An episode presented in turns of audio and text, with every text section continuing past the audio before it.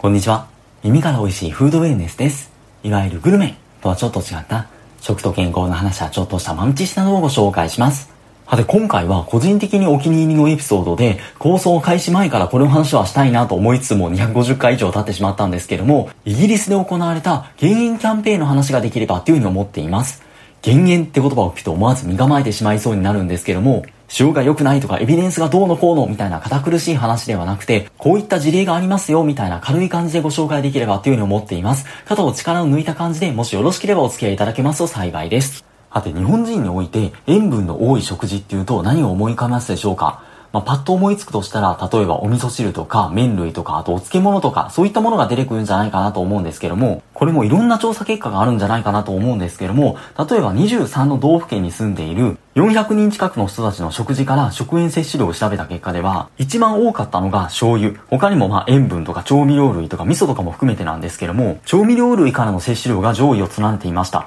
まあ確かに言われてみればそうだなっていう感じなんですけども、そしてその後に続くのは、魚介類とか汁物とか麺類とか、そして醤油とかと比べると5分の1ぐらいの強割合になるんですが、お漬物っていうのもランクインされています。ただここでちょっと目を引くのが、お漬物と同じぐらいかむしろちょっと多いぐらいの塩分摂取源になっているのがパンなんですよ。今まで出てきた食べ物は納得なんですが、パンはちょっと意外な感じがしませんでしょうか？でも確かに例えば日本の食品成分表を見てみると、まあ、いろんな種類のパンが載っていて、実際売られている商品にもまちまちだと思うんですが、100g あたりの塩分摂取量が、だいたいまあ 1.0g から 1.3g ぐらいの量のものが多いかなっていうふうな印象です。それだけ見ると特別多い感じはしないんですが、まあ、パンって主食として食べるじゃないですか。お漬物を食べる量とパンを食べる量って全然違うと思うんですよね。食として食べることもあるだけに、そもそもの食べる量が結構違うっていうのと、でもいわゆる塩パンみたいなものじゃない限りは、パンを食べて塩辛いって感じることって普通ないと思うんですよ。塩分の感じ方って、食べ物の表面の塩分が、まあ、舌に付着した時に感じるものなんですけども、パンって全体的にまんべんなく塩分が含まれてるんですよね。でも舌で感じることのないパンの中の方に含まれている塩分も、体の中に入ってしまったら、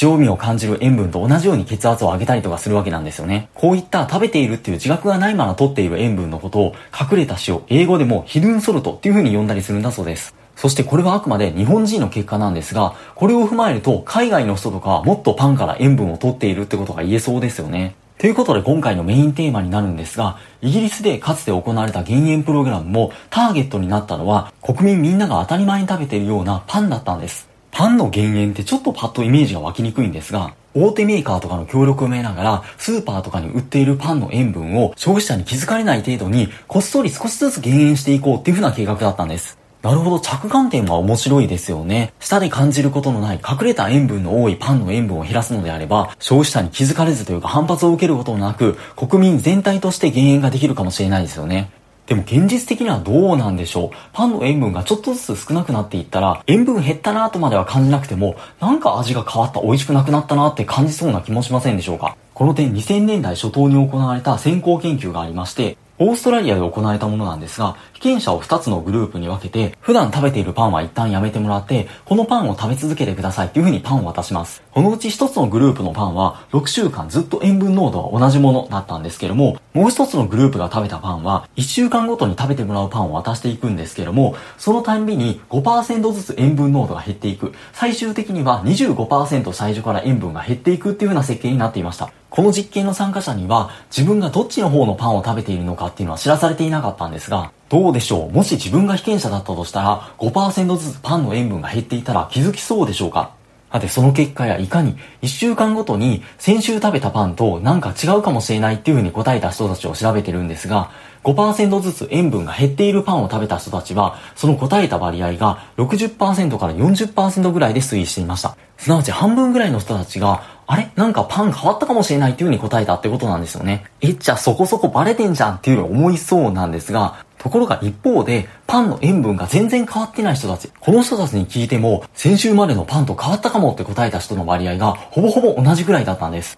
というのもこの実験では自分がどちらのパンのグループに割り当てられているかは知らされていなかったんですが、この実験自体がパンの味に与える塩分の影響に関する実験で塩分の濃度が毎週変わるかもしれないってことは伝えていたそうなんです。これを事前に知らされていたら、パンの塩分自体実は変わっていなくても、心理的な側面でパンの味変わってるんじゃないかって思っちゃいそうですよね。そして現にパンの塩分が変わった人も変わっていなかった人も同じような答えた割合だったってことは、実質的にパンの塩分濃度の違いに気づかれたっていうわけではなかったみたいです。そしてパンの風味とか好みに対して聞いても量分大した差がなかったので、20%ぐらいの塩分を少しずつ減らす分には気づかれないんじゃないかとも言えそうです。そしてこの壮大な実験を国レベルでやってのけたのがイギリスなんですよ。でもこれって国の指導だけではなくて、業界団体の協力が不可欠ですよね。とは言っても、もし自分がパンメーカー側の人間だとしたら、ちょっとビビりませんか？なんとなくお客さんが、なんかパン美味しくなくなったなと思って売り上げが落ちる可能性があるかもしれないですし、自社は減塩したけど他社は減塩していないってなると、他社のメーカーのパンの方が美味しいじゃんっていう風にお客さんが流れてしまう可能性もあるかもしれません。そう思うと大事になってくるのは、業界団体、メーカーが一致団結して足並み揃えて減塩を実行していくっていうこと。少しずつみんなで下げれば怖くないっていう精神なんですが、でもこれってなかなかできるものではないと思うんですよ。国全体がみんながジェントルじゃないとできない挑戦だと思います。そしてこのイギリスの挑戦は国と業界団体だけではありませんでした。重要な役割を担っていたのが非営利団体の CASH コンセンサスアクションオンソルトヘルス。直訳すると塩と健康に関する合意活動っていうようなところだと思うんですが、この団体の活動には研究者ががっつり関与して、国と業界団体を先導して活動を牽引していた。そしてこの減塩チャレンジは10年スパンで続けられていくんですが、その期間中も国だけではなくてこの団体が市販商品の抜き打ちチェックなどをしていたんだそうです。イギリスの減塩キャンペーンはもちろんこっそりパンを減塩していただけではなくて国民に対する啓発活動も行っていたんですが国主導ってなんかパワー強そうな感じはするんですが、一方で諸々の大人の事情からなかなか強く言えないところもあると思います。その点先ほどの非営利団体は、もともと政府の減塩対策の方針の緩さに納得できない人たちが設立した団体らしくて、市販食品の調査でも容赦なくて、具体的な商品を名指しにしてセンセーショナルに発表するようなこともあったんだそうです。そういった発表って国ではなかなかできないと思うんですが、そのぐらいの方がメディアに取り上げられやすいってところもあると思いますし、うまく政府機関との役割分担ができていたってところかもしれません。そして国民への啓発っていう観点ではキャラクター戦略。イギリスの食品基準庁は、ナメクジのシットっていうキャラクターを広報に使ったらしくて、そのキャラ設定が面白くて、市販の食品を食べたシットの両親とか兄弟が塩のせいで死んでしまったのをきっかけに減塩活動家になったっていう設定らしくて、いや、そら死ぬでしょ、あなたナメクジでしょって突っ込み入れたくなるんですが、ただ塩振りかけられたんじゃなくて加工食品を食べてっていう設定は確かに強烈ですよね。でもキャラクターを使ったキャンペーンってどうなんでしょう？実際に塩の製造業者の団体が広告基準庁に対して苦情申し立てを行った。そうなんですが、基準庁はこのキャラクターが塩の取りすぎが健康と心臓に悪いって言っていることについて、間違った印象を与えるとまでは言えないと判断して、業界側の言い分を却下したんだそうです。むしろこの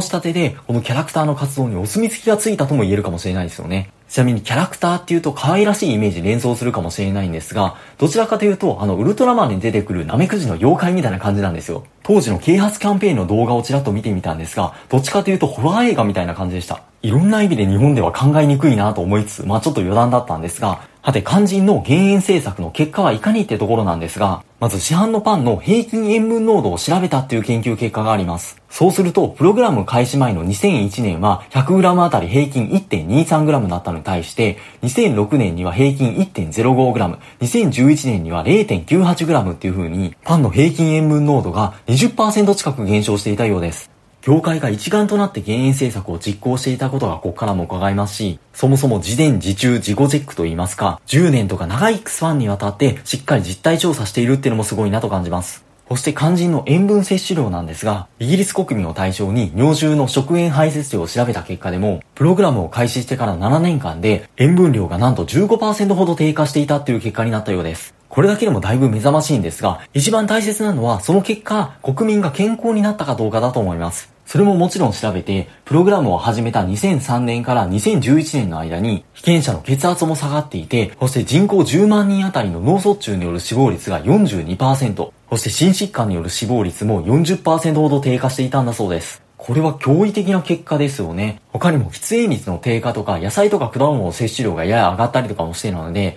塩分の摂取量だけの問題ではないと思うんですが、少なくともこのイギリスの減塩大作戦は成功と言えそうで、この国全体を巻き込んだ事例はその後多くの国の減塩政策のモデルにもなっています。もちろん日本はパンよりも調味料からの摂取量が多かったりとか、食生活とか事情とか全然違うので、これをそのまま適用しようとしてもうまくいくとは限らないと思うんですが、国だけじゃなくて民間とか研究者主導で、しっかり経過観察して検証していたりとか、一気にではなくて少しずつ実践しているとか、学ぶ点は多いですし、こっそり減塩、家族の中でも応用できそうですし、日本でもこっそり減塩が知らない間に進むかもしれないですよね。ということで、引き続き素敵なフード連載をお過ごしください。本日もありがとうございました。